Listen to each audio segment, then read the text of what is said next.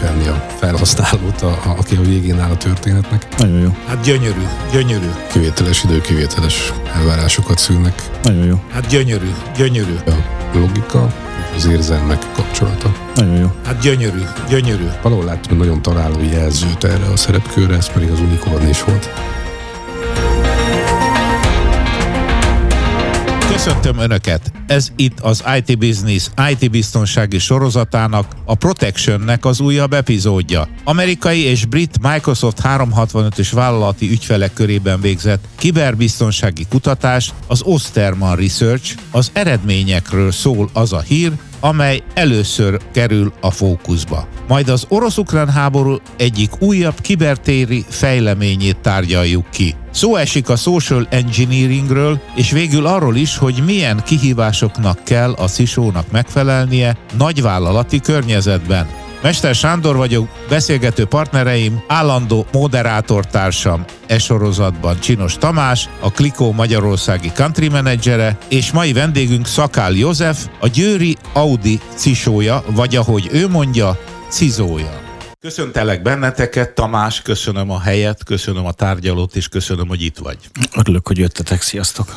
József, ideértél végül. Nehéz volt az út? Végül ideírtam, köszönöm. A hallgatók számára mondom, hogy péntek délután veszük föl az adást, és Győrből érkeztél. Érthető módon egy Audin, ugye? Összességében igen, de ez nem segített ahhoz, hogy időben ideírjam. Hát gondoltam, hogy a magassági kormányt bekapcsolod, és akkor nem késtél egyébként, úgyhogy teljesen időben vagyunk. Kezdjük is el a beszélgetést úgy, ahogy szoktuk, hírek hosszabban rovattal, méghozzá két hírt választottam a mai napra. Az egyiknek a lényege az, hogy az e-maillel kapcsolatos biztonsági megközelítések képtelenek blokkolni a szokásos fenyegetéseket, állítja egy cikk, és állítja egy tanulmány. Az ember azt gondolná, hogy itt azért már e-mail rendszerileg már mindent tudunk, és meg tudjuk védeni magunkat, és erre jön egy ilyen szemnyitogató tanulmány, ami felhívja a figyelmünket, hogy nem, nem, sok minden tennivaló van. Minden évben jöhetne egy ilyen tanulmány, és minden évben megerősíteni az, hogy az Achilles in a védelemben az alapvetően az e-mail. Ezen lehet a legegyszerűbben elérni akár egy nagyvállalati munkavállalat, vagy akár a privát életben az embereket. Itt, itt valahol útközben elvesztünk szerintem ebben a történetben még az SMTP-nél. Itt van egy nagy lemaradás, amit fokozatosan kell utóhúzni, utófoltozni, de nem tudom, hogy mikor fogunk ezen célba érni az e-mail legkapcsán, és amikor IT biztonságról beszélünk egy, egy mondatban. A megvizsgált szervezeteknek a 89%-a az elmúlt 12 hónapban legalább egy sikeres e-mailes behatolást észlelt. Ez már jó egyébként, mert évekkel ezelőtt a Verizon Report az 97%-ról indult. Azt kell, hogy mondjam, ez már fejlődés. Az MS azzal rócsózik az itteni piacon, hogy ugye azért nagyon jó az Exchange Online, meg ezek a Office 365, nem tudom, hogy hívják most, Microsoft 365-nek a levelezési része, mert ugye ők egy nagyon hatékony e-mail szűrést használnak ott fönt. Hatékonyan szűrnek e-mail. Bontsuk ki ezt egy kicsit. Tehát, hogy ez a támadó e-maileknek azért sok fajtája van, szoktuk mondani, van egy pupu, van két pupu. Valóban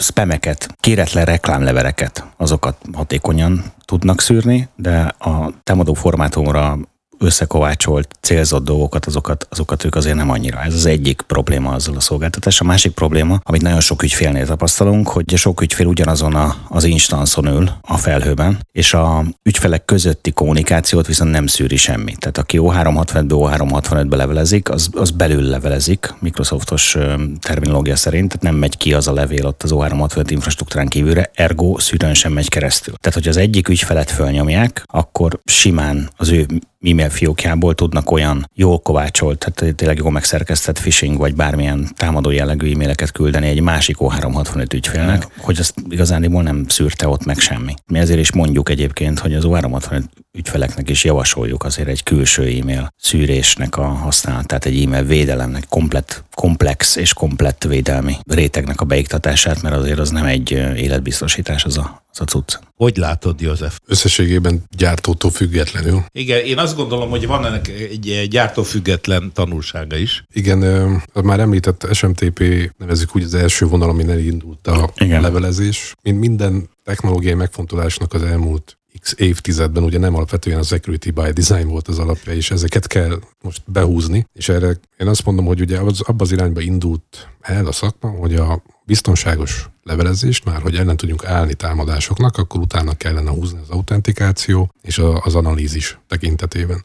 Tehát, hogyha technológiai védelemről beszélünk, a harmadik fontos még mindig ott az ember, akit szintén pecselni kéne, szerintem erről is fogunk majd még beszélni. Ez így nagyon furcsán hangzik. Ha ezt a terminológiát használom, Igen, hogy, hogy hát technológiában élünk, akkor, akkor itt az autentikációnak voltak az elmúlt években egyre erősödő, vagy hát papíron erősödő megoldási javaslatai. Kicsit puskázok, mert már én is elvesztem ezekben a rövidítésekben, ugye most a BIMI a legújabb, ha jól tudom, vagy javítsatok ki, hogyha esetleg már egy elmaradott tudásom ezzel kapcsolatosan. Itt alapvetően a megbízható domének tanúsítványok és utána most már a márka jel megjelenése is a levelezésben alapvetően azt próbálja segíteni, vagy erősíteni, hogy autentikus az a fél, aki azt a levelet nekem küldte. Ez szépen erősödik, de még mindig van spoofing lehetőség benne, azért valljuk be, és utána erre építik rá ezeket a különböző adat elemzési lehetőségeket, hogy ha már megérkezett levél, függetlenül attól, hogy hiteles vagy, hit, vagy nem hiteles, akitől érkezik, akkor abba elemezzük ennek a tartalmát, akár a headerben, akár a contentben, akár a csatolmányban, és anna, arról jeleket keressünk, akár egy e-mailben, vagy e-mailek összességében, hogy itt valami turpisság van. De még mindig ez egy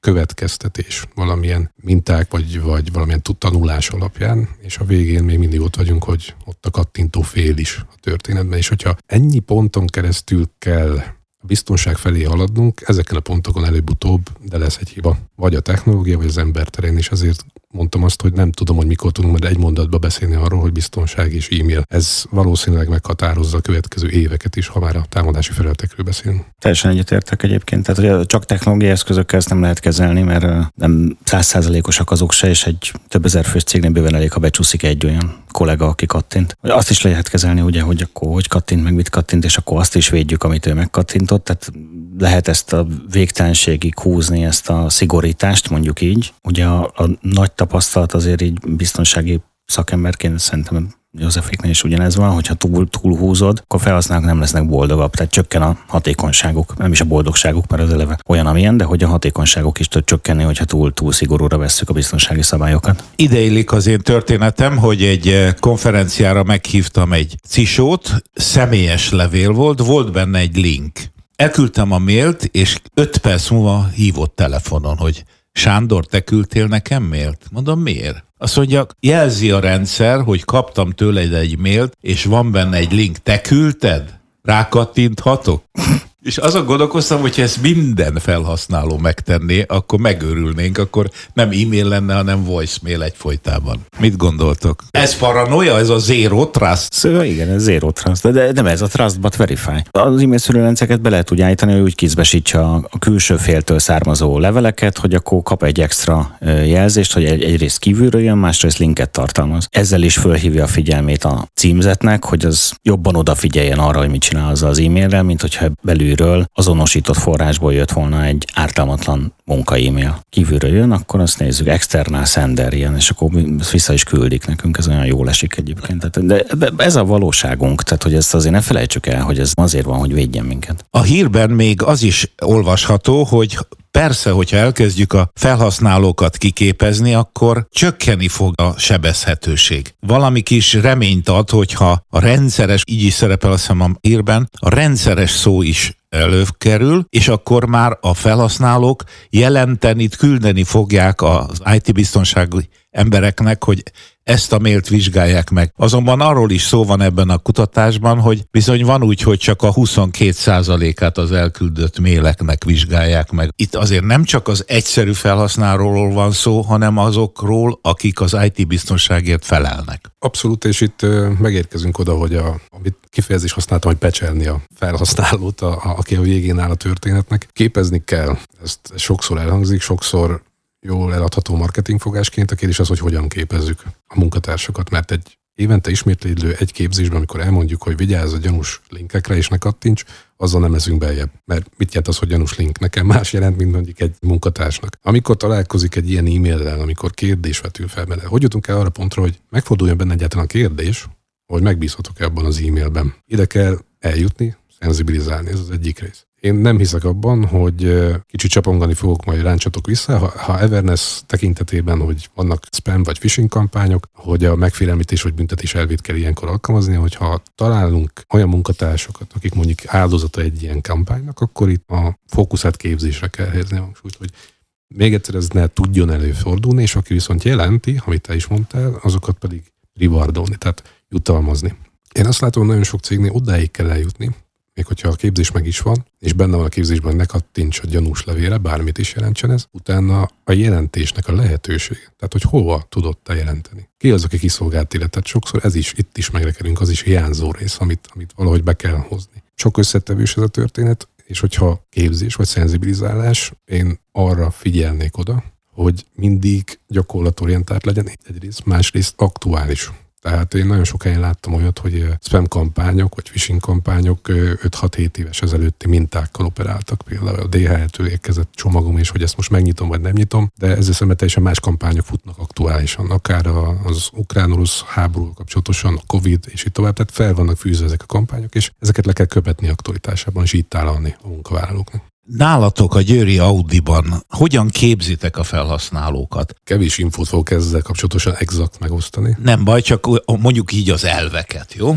Ha elvek mentén gondolkodunk, akkor amit erre most is utaltam, hogy gyakorlatorientáltan képezzük őket, és itt az alaplogikám nekem az, hogy akkor tudom megnyerni a munkatársakat, hogyha olyan képzési tartalmat állítok számukra össze, amit alapvetően a privát életükben éreznek használhatónak. Tehát nem izzadságszagú, nem policy-szagú, nem én mondom, hogy ezt tartsd be, mert ez a vállalati előírás, és különben ez is ez történik, hanem onnan indulok, hogy az alap elgondolásom az, hogy az IT biztonság egy termék, egy szolgáltatás, amit értékesítenem kell. És hogyha nincs rá kereslet, az azt jelenti, hogy valamit rosszul csinálok. És mivel tudom mérni a keresletet, hogyha jönnek hozzám további információk a képzések után, mert érdekli őket további szükség, vagy mondjuk működik az, hogy jelentik a spameket. Ebben tudom mérni, hogy van keresletem, és így tudom optimalizálni. Hogy konkrét legyek, hogy néz ki manapság az információfogyasztás vagy a szolgáltatás vétel. Nem csak Magyarországon, világszerte, összességében eh, fókuszcsoportokra szabott, és nem szeretem ezt a kifejezést, de influencerekhez kötik, hogy tudják értékesíteni. Ki az egyes fókuszcsoport számára az autentikus személy, akitől befogadja ezt az információt. És én ilyen személyeket kerestem a kampányaimba, és így adtam el a tartalmat, és úgy tűnik, hogy ez működik jelenleg úgy kell elképzelni, hogy a kollégáid előtt megjelent, gondolom nem személyesen, de videóban ilyen eh, influencernek nevezett úr vagy hölgy, és ő mondta el azokat a fő üzeneteket, amiket a felhasználóknak illene az agyukba vésni. Így történt voltak éppen? Igen, és nem direktben üzenetátadás volt, hanem beszélgetős volt, úgy, mint mi most. És olyan embereket kerestem, akik olyan kérdéseket tennének fel, mint az én fókuszcsoporton. Tehát a vezetők által elfogadott személy például, ezt kimondhatom, mert megállapodtunk, a Bárdos Andrással beszélgettem. És az András olyan kérdéseket tett fel, amit nem bántom András, mint egy nai vagy laikus vezető tett volna fel a vállalatnál. A soron dolgozók, mi ezt direkt munkatársaknak nevezzük, a számukra készült anyagot pedig Winkler Robival csináltam, mert egy felmérés alapján ő, ez a személy, egy magazinon keresztül, ami autentikus számukra. Tehát megtaláltam azt, hogy ki azért célba tudja jutatni az üzenetet. Hát a totálkárt mondjuk ki, nem, semmi baj nem történik. Már nem. Már nem? Te ennyire jártas vagy? Hát követem az eseményeket. Jó, de hát így vált a Robi ismert ilyen, ezen igen, a, igen, igen. Tehát egy autós újságíró személyiség. És mint autógyártó cég célban hát, is van egy nagy közönsége. És mérhető volt ez, vagy lehet mérni, mert ez az egésznek a lényege. Ezt egy konferencián is már volt szerencsénk hallani tőled, és nagyon-nagyon örültünk, amikor ezt hallottuk, és utána vajon van valami mérhető eredménye? Méritek? Ennek a elején vagyunk ennek a dolognak, ugyanis erre csináltam egy próbát, hogy ez működik-e nálunk egyáltalán. Akkor még nem influencerekkel, hanem most ezt ö, nagyképpen fog hangzani, de saját magammal viszonylag ismert vagyok ennél a 12 ezer fős vállalatnál Győrben, ugyanis mindig is nagy hangsúlyt fektettem a képzésekre, és ezért személyesen mentem el képzéseket tartani. Úgy érzem, hogy ezt hitelesen sikerült átadnom, ezért a szakmai értékelésem egy olyan szintre predestinált, hogy egy videó alapú képzésben, amikor ezt elmondtam, annak nagyon-nagyon pozitív visszajelzései voltak, és ezt Conteo alapon építem mindentől kezdve tartalmat, mert volt egy elfogadott, elfogadottsága annak, amit kezdeményeztem, behoztam az influencereket, és kvázi spin-off videoblog sorozatot fog indítani a belső eh, videó megosztó csatornánkon, hogy kiegészítsem a tartalmakat. A feedbackek az egyik visszamérési lehetősége, másrészt az, hogy maradjunk a konkrét témánál, hogy mennyi spam jelentésünk van mondjuk a központi felületünkön mennyire reagálnak arra, amikor mi kommunikálunk valamit, tehát jönne visszajelzés. Tehát összességében azt látom, hogy, hogy reagálnak rá, igen. Ez pull vagy push jellegű ez a dolog, tehát az emberek elmennek oda és letöltik, vagy meghallgatják, vagy van egy ilyen idő, amikor ilyen push jellegűen nézik a videót? Nagyon jó kérdés. Nyilván van egy policy rendszer, amiben elő van írva, hogy képzést kell tartanom, ezért az a része push, hogy ezt meg kell tenni. Viszont utána pull hatásom van, hogy további információért jelentkeznek. Ez nem minden képzésnél elmondható. Most is nagyon, nagyon tetszik, ugye Tamás? Ja, abszolút, igen. Ez hát amikor e... már konferencián ott a kerekasztalba előkerült, én akkor mondtam a Sándornak, hogy üljünk le veled beszélgetni, mert ez tök jó, amit csináltok. Viszont nekem lenne egy kérdésem. Nyilván megnövekedett a jelentett e-maileknek a, a száma, hogy az mekkora extra terhelést okoz a biztonsági csapaton? Hogy készültetek arra föl? Fölkészültetek rá, hogy akkor extra emberekkel, vagy tehát, hogy ott mi volt? A... Igen, ezt akartam mondani már az elején is, hogy azért, hogyha egy extra terhelés van, akkor meg lehet érteni, hogy netán nem mindenre válaszolnak, vagy nem lehet megérteni? Mérhetően növekedett a bejelentések száma, viszont azt kell mondanom, hogy az elmúlt nyolc évben tudatos volt az Everness építése, és addig is jelentették. Ez csak megerősítette őket abban, hogy jó úton járnak, és növekedett minimálisan, de nekem ebből az a megértésem, hogy ténylegesen addig is már elértünk egy olyan szintet, hogy nem kellett ezzel a más típusú kommunikációval jobban meggyőzni őket. Jobban meggyőztük őket a téma fontosságáról, mint addig is tudtak, csak most már úgy érzik, hogy a részesei, és nem csak valaki rájuk nyomja ezt a dolgot. Nagyon jó. Hát gyönyörű, gyönyörű. Hát nem véletlenül hívtunk meg téged, és nagyon köszönöm még egyszer, hogy itt vagy velünk. És akkor a másik hírre térnénk át. Az orosz-ukrán háború idején talán érdekes felolvasni azt a címet, amely a következő hírnek adja meg a témáját. A nyugatiak listázzák az orosz hekkereket, vagy az oroszok hekkereit, ugye nem mindegy, és figyelmeztetnek arra, hogy támadások érhetik a kritikus infrastruktúrákat. Ez egy olyan hír, ami nagyjából leírja, hogy a, a nyugatiak, ez angolul a the West, tehát hogy a nyugat szerepel benne, csak értelmezem tovább, és a, a kritikus infrastruktúrák alatt nyugati kritikus infrastruktúrákat értelmeznek. A nyugat országai attól tartanak, hogy bosszúként az oroszok meg fogják hekkelni a nyugati országok kritikus infrastruktúráit. Ha az előző témát úgy kezdtem, hogy megkéstünk ezzel történettel, akkor itt ugyanezt tudnám mondani. Nem akarok túlzottan eltérni a témától, de azért pörgessük vissza az időkerekét 2014-ig, amikor is kezdődött itt az orosz-ukrán konfliktus, ugye a különböző területeknek az anektálásával, és utána Oroszország kvázi homokozónak használta Ukrajnát, hogy tesztelje a, a különböző melveljeit és férgeit akkor is lehetett tudni, ha nem is nagy nyilvánosság előtt, hogy milyen csoportokhoz voltak köthetők. Ezek a úgynevezett Black Energy, Fancy Bear vagy Petyanat Petya kódok, amik az elmúlt 7-8 évben Ukrajnában pusztítottak, és utána kiléptek az ukrán határon kívülre is. Az, hogy ezek megtörténhettek Ukrajnában, és nem lépett fel a nyugat ez ellen, tehát nem voltak szankciók és nem voltak listázás, egy olyan üzenet volt a ezen csoportok és a mögötte álló politika számára, hogy ők ezt megtehetik. Hát ez most megváltozott, és azért, mert akciót reakció követ, kinek fáj egy ilyen támadás. Ez az elmúlt nyolc évben elsősorban Ukrajnának fájt kivéve a nagypetyát, amik világszerte is szétterjed. Most várható az, hogy a, az Ukrajnát ért támadások nem tudnak az ukrán államhatáron belül maradni, és szóval fognak szivárogni, és hogyha ez van a hírben, hogy célzottan nyugati célpontokat fognak használni, akkor ezt tudja elindítani azt, hogy listázzák őket, és nem tudom, milyen szankciókat tudnak ezen csoportok ellen követni, de biztos megvan ennek esélye is. Vagy lehetősége, erre csak azt, mond, azt szeretném mondani, hogy itt is megkéstünk pár évet. A hírben az is elhangzik, hogy úgy mondanám, hogy reguláris és nem reguláris hackerekkel dolgoznak együtt, és ez alatt az egyik mondat nagyon durván fogalmaz, hogy a szinte bűnözői körök kell is felvették a kapcsolatot az oroszok, állítja ez a hír, és azoknak az erőforrásait is használják, és ezek a csoportok felesküdtek Putyinra. Szóval valahogy így lehet lefordítani azt, amit ez a hír állít. Én azt mondom, hogy abszolút eszkalálódó kiberháborúról van szó, de most nem a, a Tamás által értelmezett, persze már régóta ez van, hanem itt most azt hiszem nagyon durva cselekményekig fog ez a dolog eljutni. De már nagyon durva cselekmények voltak a múltban is. Tehát, hogy ez, ez igen, most érzékeljük az eszkalálódást azért, mert van hozzá médiaanyag, vagy hogy mondjam. Tehát látjuk, Vannak látjuk tények, a fényképeket, igen, látjuk igen. ugye magának a háborúnak a történéseit, tehát vizualizálni tudjuk, és emellé kapcsolódik be ugye egy teljesen láthatatlan kiberhadviselési tevékenység, amiről nyilván mind a két fél kommunikál így vagy úgy. Eddig ugye mindig tagadtak, hogyha valaki valamelyik állam ilyet csinált, akkor ugye nem vállalt felelősséget. Tehát ugye a kibertérben történő államilag szponzorált cselekményekből nem szoktak olyat csinálni, mint egy, hogy kivállalja magára, nem tudom, utasszállító lelövését típusú dolgok. Tehát itt nem szokott ilyen lenni. Most ugye ez teljesen egyértelmű, mert ott ugye van egy fizikai háború, aminek az egyik hadszintere az a kibertér. Nem történik semmi olyan, ami eddig ne történt volna. Tehát ebből a szempontból az a József mondott, hogy elkéstünk, igen, tökre el vagyunk, és a hosszú évekkel el vagyunk késve, és nem csak az ukrán-orosz konfliktusban, hanem sok minden mással kapcsolatosan is. Amin szerintem érdemes egy picit elgondolkozni, ugye, hogy a, az oroszok elni szankciók, azok fogalmazunk, hogy elvágják őket a kemény valuta forrásoktól. Mondjunk erre még példákat a világból. Oroszországon kívül. Irán, Észak-Korea, Kína azért, mert ő nem akar kemény valutát, vagy De neki nem is annyira van szükség. Igen, ő, ő maga egy world dominancét próbálja erősíteni.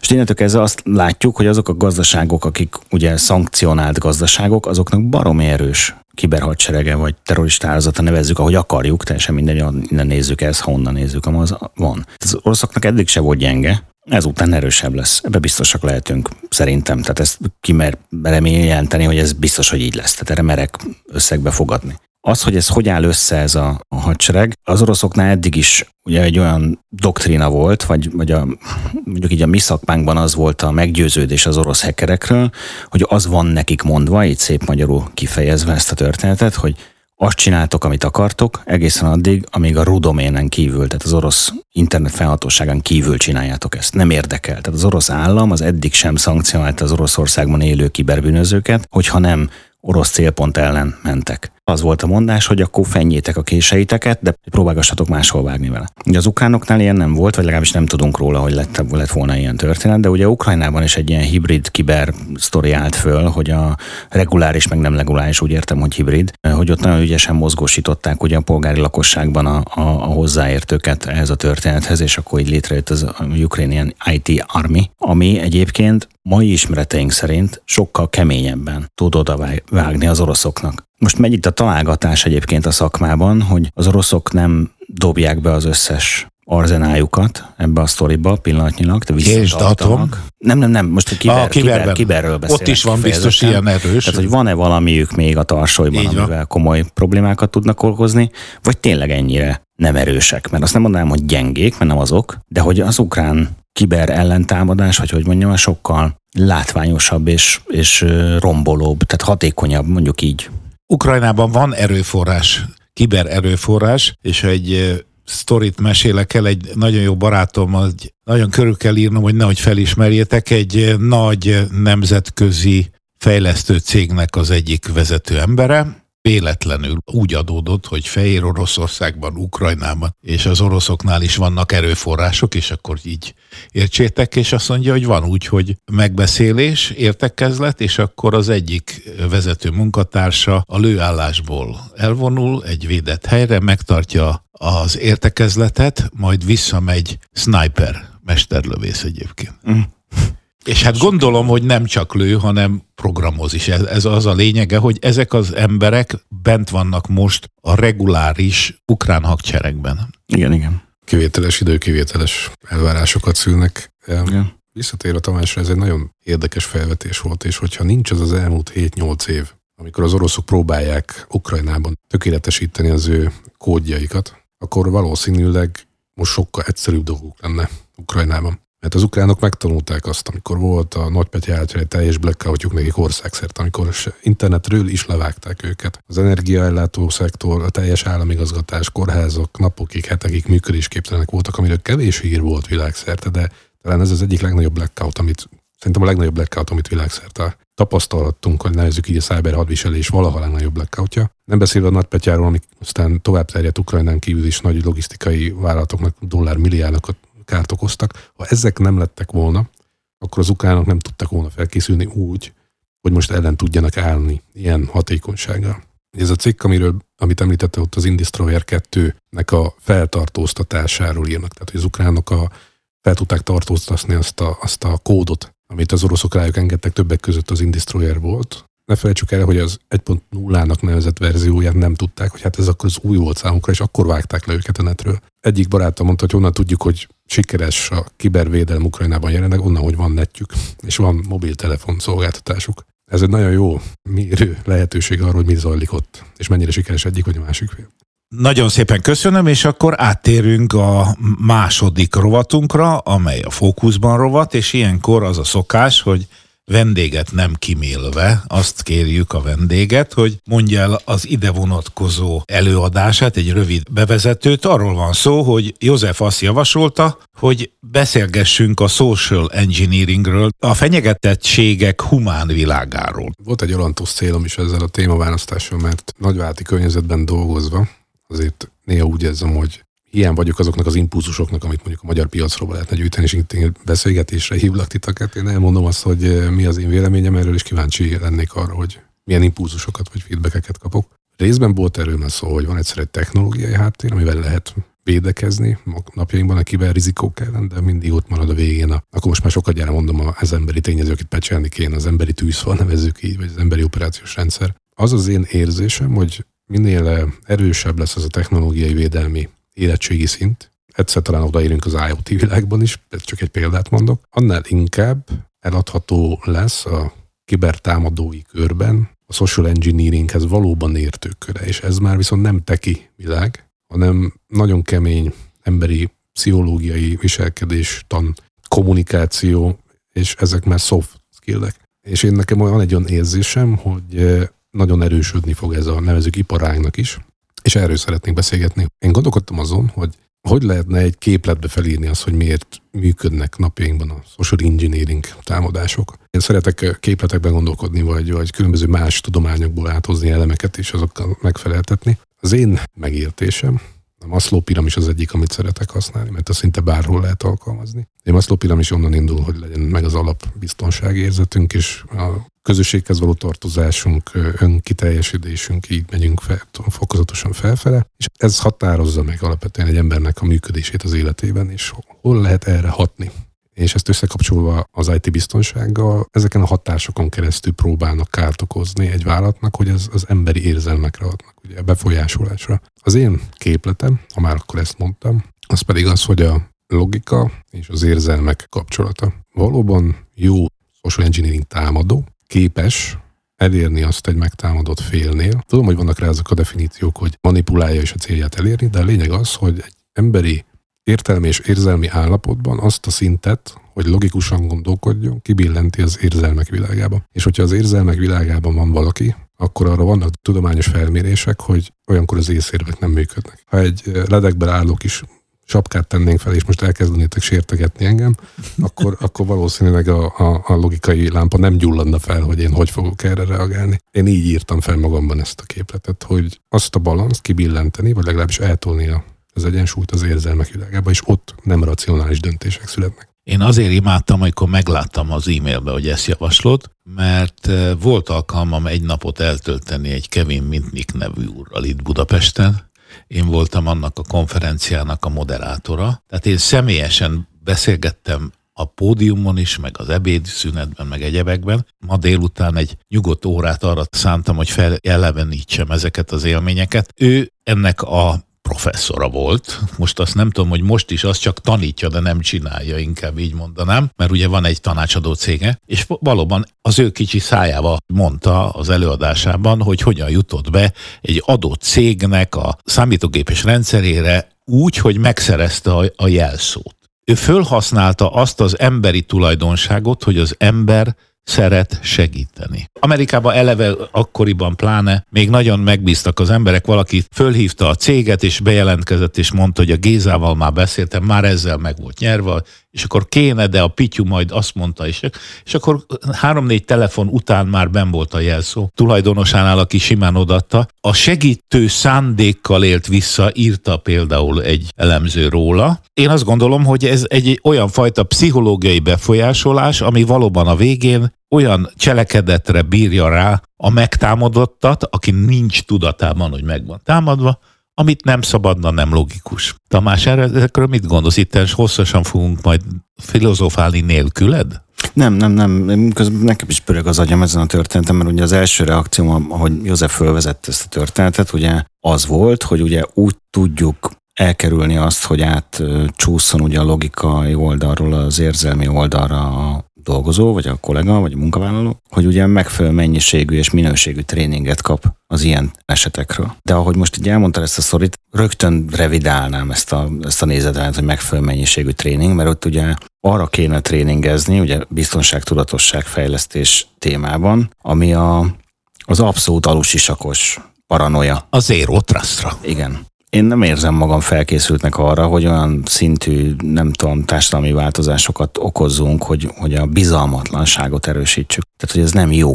Tudom, hogy biztonság szempontból ez fontos lenne. Itt jön be az, hogy én technológus vagyok, a technológiába hiszek. Hogy a technológiának kéne abba az irányba fejlődnie, hogy lehetőleg észrevétlenül, nem plusz kényelmetlenséget okozva lehessen ezeket valahogy előrejelezni, vagy nem tudom. Most hangosan gondolkozom, igen, azért igen, igen. bicsaklik így néha el a hangom, hogy ez nem egy kiformált vélemény, hanem így tényleg így menetbe próbálok erre most de értitek körülbelül, hogy mire célzok. Tehát, hogy ez borzasztóan egy felelősség, hogy elkezded arra nevelni a rád bízott szervezetben dolgozó embereket, hogy ne bízz senkiben.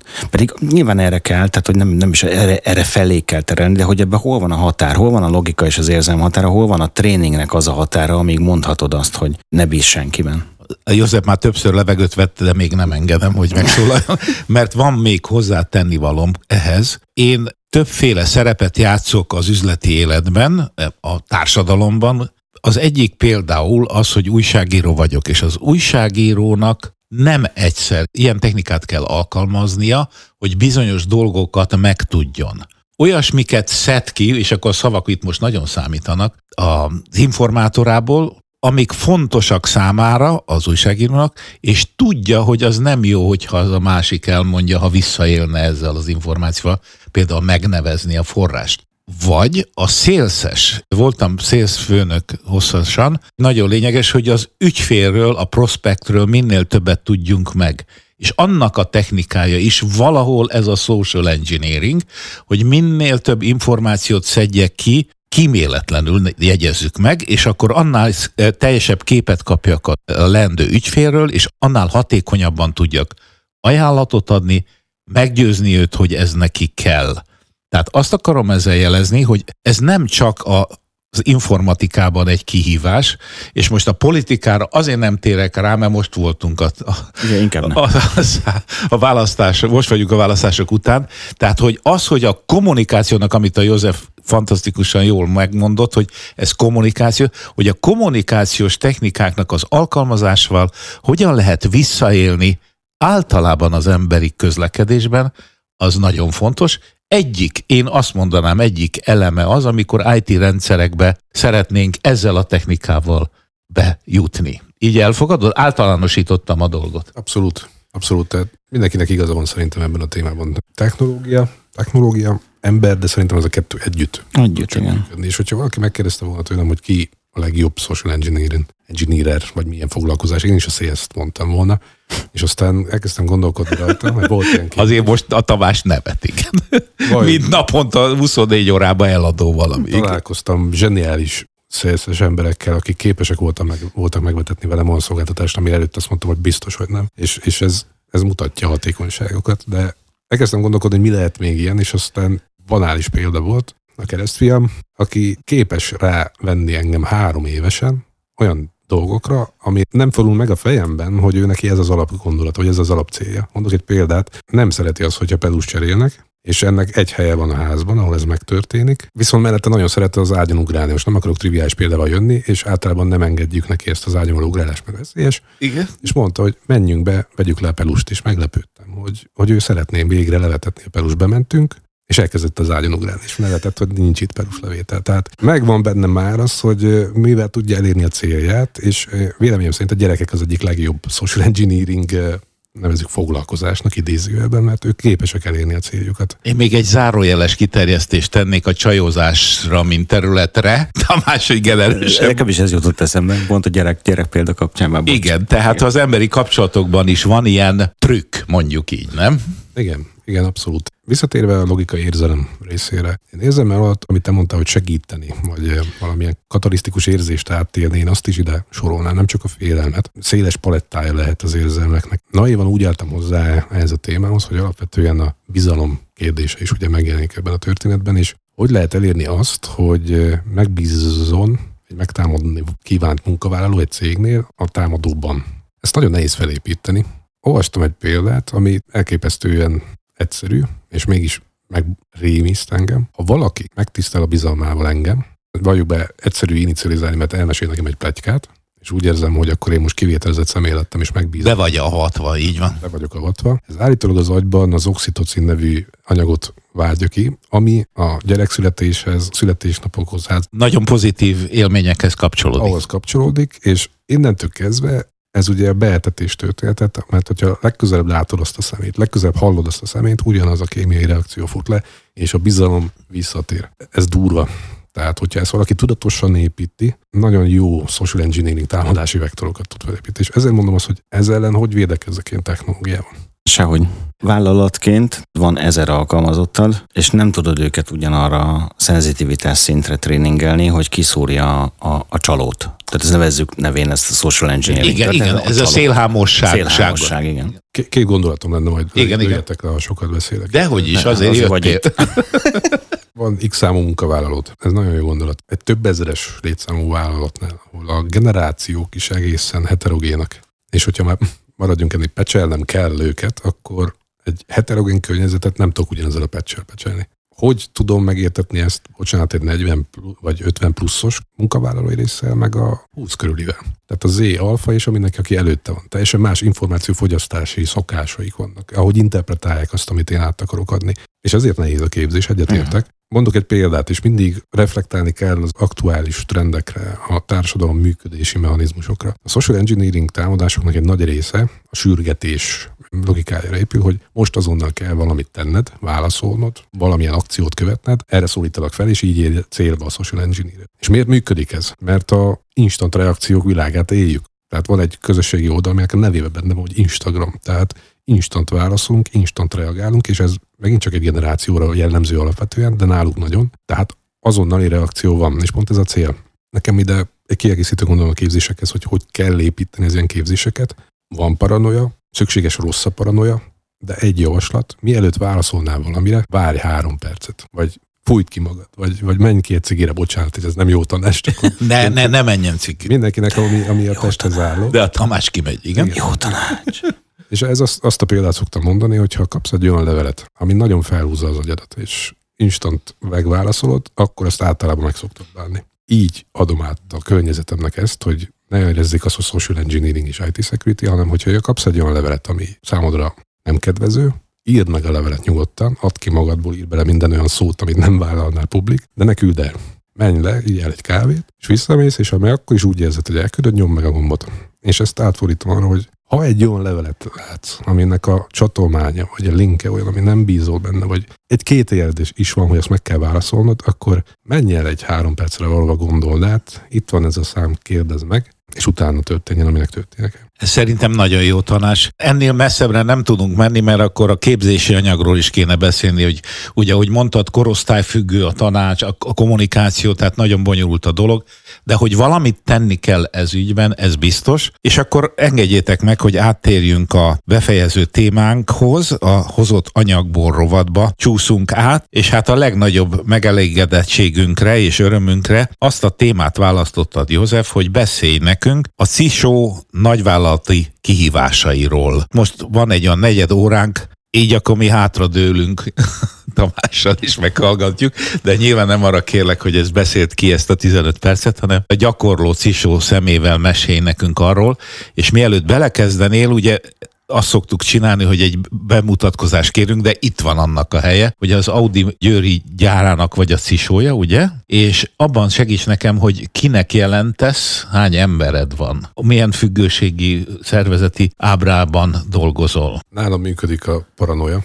Nem mondod el. Nem mondom el. Ezt, egy null javadra. Hogy mekkora csapatom van, az, az Nem lehet, mondod el. Az lehet sok, az lehet kevés is. Ez, ez Elég nagy. De egy, öregem, ezt Boldog, vártam. Én boldog ezt, vagy a létszámmal? Akkor kérdezzük meg így, nem, Sándor? Boldog vagy a létszámmal? Most jön a, vigyázz, most jön a social engineering. lét- létszámból sosem elég. Erőforrások tekintetében a jelentési utaknál elégedett vagyok, akkor inkább úgy Jó, oké, rendben. És itt is az a célom, hogy beszélgessünk, és nem csak én beszélnék erről, mert megint csak az a vágyam, hogy itt kapjak impulzusokat. És nem is fogok túl exakt dolgokat mondani, hanem itt beszélgettem más, én cizónak mondom ismerőseimmel, és így ebből próbálok egy képet alkotni magamban, hogy ki is a cizó. Mert nagyon vonzó állásajánlatok vannak, de összességében a elmúlt x év, sem mondom meg, hogy mióta vagyok cizó, bár mondjuk a internetről kideríthető, Hát ott van a LinkedIn profilod, ne.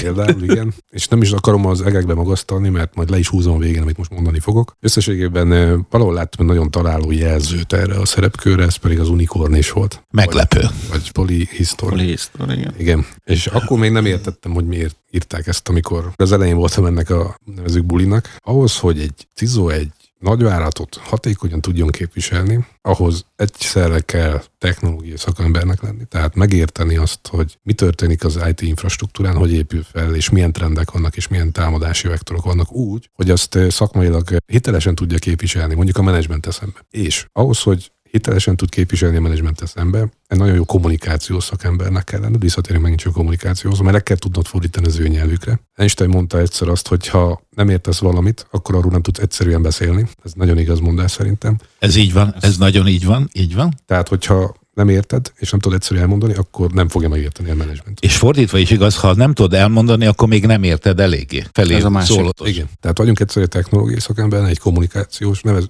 szakember nevez, megnevezéseket fogok használni tudatosan. Mellette kell lenni egy üzleti érzéknek, mert el kell tudni helyezni bármennyire is előkelő vagy kevésbé előkelő helyen van maga a területe és az ő személye egy vállalatnál, a vállalati stratégiában, a vállalati, üzleti folyamatokban. Mellette kell tudni integrálni. Minden vállalat különböző. A kultúrájában, a céljaiban, a, a dinamikájában. Ezt meg kell találni ezt a helyet.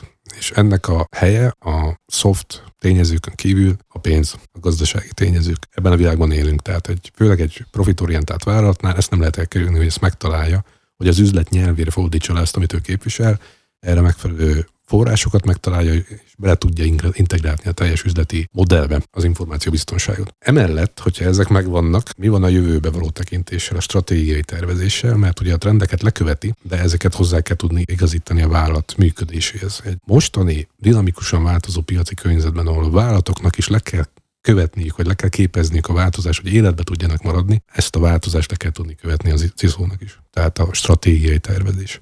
Mellette még mellekesen politikusnak is jónak kell lenni, mert egy nagy vállalatnál ugye eh, különböző politikai érdekek, személyes érdekek is meghatározzák a vállalati működést, és hogyha ebben nem tud jól mozogni, akkor hiába tudja szakmailag képviselni, azt, amit el akar érni, nem fogják befogadni őt. Az a kör, akinek erről döntenie kell. Azért valljuk be, hogyha amit most felsoroltam, egy adott cizó mindegyik pontban top level, hát nincs az a pénz, amiért azt meg lehetne ezt az embert fizetni, szerintem. Legyünk őszintek, és itt fogom lehúzni. Arra törekszem, hogy ezekben a dimenziókban erősödjek, valamiben jobb vagyok, valamiben kevésbé. Ez egy folyamatos tanulási dolog. Én szeretnék olyan cizókkal találkozni, akik egy olyan szinten vannak mindegyikben, amit bátran tudnak képviselni, és ezáltal egy benchmarkot tudnak mutatni a tizó közösség számára ami kevésbé valószínű, mert onnantól kezdve ezt a előnyöket elveszítik, de nagyon kíváncsi lennék én ilyen, ilyen emberek.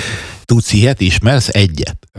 Vannak olyan emberek, szakmailag is, emberileg is. Tamás, mit szólsz? Ja, teljesen szó nélkül, tényleg. A megközelítés is, meg a szemléletmód is vagy olyan, amit remélem, hogy ezt az adást nagyon-nagyon sok olyan cisó pozícióban dolgozó szakember Vagy leendő cisó, így van. Akinek ez, ö, ez utat fog mutatni, amit most te mondtál, József, és kösz, hogy itt vagy. Igen, és azt mondd meg, hogy amikor az volt a számomra legfontosabb dolog, és ezeken a területeken szeretnél fejlődni, van, amiben úgy érzed, hogy jó vagy, és van, amiben még nem. Hogyan fejlődsz? Hogyan töltödsz föl? Hogyan képzed magad? Nincs olyan, hogy cizó, cisó tanfolyam. Neked van egy tanfolyamod, ami az életed. Ez így van. Egy fontos aspektus kiadtam, és ehhez köthető én is, meg előbb-utóbb elkerülhetetlen, hogyha valaki ezeket a elvárás, vagy ezeket a szinteket meglépi, vezető is lesz az adott vállalatnál. Én vezető alatt lídert értek, aki vezet egy csapatot, olyan vezető, akit elfogadnak és azáltal követnek, hogy valaki vezető legyen, folyamatosan képezni kell magát. Tehát a, legyen, van a szakmai rész, az az információbiztonság, és hogy vezető legyen. Egy jó vezető megtalálja az időt a fejlődésre, és nem akad el operatív szinten, és nem menedzser marad, hanem tényleg vezetővé válik. Ez egy work-life balance kell. Egy work-life balance-ot elérni, egy nagyon nagy tudatosságra van szükség, lélek jelenlétre. Nincsen work-life balance, tehát nem tudom, hogy mennyi AC van, meg mennyi HR anyag, ahol ezt várják, hogy ezt mondják, lehetséges, hogy ezt várják a jelöltek, nincsen work-life balance. Work-life balance bizonyos időpontig van, olyan, mint a színusz vagy koszinusz görbe kileng egy jó tizónak, vagy egy jó vezetőnek arra kell törekedni, hogy minél többször közelítsen az origóhoz, és minél tovább tudja ott tartani magát, és csökkentse azokat a vektorokat, amik ebből kibillentik. Ez a feladata egy tizónak és egy vezetőnek, hogy közelítsen az origóhoz, mert onnantól kezdve van ideje magára, és azáltal a fejlődésre is. Ez az én hitvallásom. Hogyan töltöd a szabadidődben azt a részt, amivel úgymond föltöltődsz vezetőként vagy IT szakemberként? Én még nem mondom el hány éves vagyok, de összességében. De ez is a titok részét képezi. A legenda. A legenda. Több, mint szeretnék. Kortalan. József kortalan. De például az ilyen podcasteknek a hallgatása az olyan forrásokból, amik, amik adnak nekem, az, az nagyon jól tudom feldolgozni és interpretálni. Mert több olyan tevékenysége van, amit, ami mellett nem tudok mondjuk olvasni, de tudok figyelni erre. Mellette akkor egy kis privát rész teljesen mással is kell foglalkozni, mint ami a feladatunk, hogy meglegyen a billenés az agyban a féltekék között. Én például nagy küzdősport rajongó vagyok, és van egy saját podcast oldalam, egy YouTube csatornám, és a Sport TV-nek vagyok az a kommentátora, ahol... Mondd el azt a sportot, és innentől nem viccelek, érzem, hogy itt probléma lesz, ha szemtelenkedek, igen? Nem szeretem azt, hogy Magyarországon elterjedt a megnevezése, én ezt kevert harcművészeteknek mondanám, a mix, mix martial arts, ez az angol kifejezése. A ketrecharc az nagyon nem tükrözi vissza azt, amiről ez a történet szól, ahogy Magyarországon ismerik. Van ennek egy amerikai szervezet, ami ezt a MMA szabályrendszert képviseli, ezt UFC-nek nevezik, Ultimate Fighting Championship, és a Sport TV-nek vannak meg a licenszjogai Magyarországon, hogy közvetítse ezeket a rendezvényeket, és én ott vagyok ezeknek a rendezvényeknek a szakkommentátora. És ez nyilván egyfajta kilépés abból a világból, ahol, hát nem tudom, az életednek a 70 60 százalékát éled, mert ugye vigyázol az egyensúlyra, tehát nem a 90 százalékát. És mellette ott van a család? Igen. Nem utolsó sorban. De erről akkor nem kérdezünk, mert biztos nem mondod. Tamás, egyre, egyre mélyebbre hatolunk. Mit szólsz ez? Csodálatos, szerintem sose volt ennyire szakmából ennyire határterületet érintő, de nagyon, nagyon szorosan érintő beszélgetésünk szerintem. Nem? Így van, így van. És én ezek után nem ismerek föltenni semmilyen kérdést. Hanem azt mondom, Tamás, hogy köszönöm, hogy itt lehettünk, és hogy itt voltál velünk. Köszönöm, köszönöm, hogy eljöttetek. És József, hát egyszerre le vagyunk nyűgözve, és tényleg köszönjük az M1-esnek, hogy elengedett ide, meg az autó, ami ide elhozott, mindennek, mindenkinek köszönjük, hogy itt voltál velünk. Hát én nagyon örülök, hogy így gondoljátok, és köszönöm szépen a lehetőséget. És a hallgatóknak pedig köszönöm a figyelmet.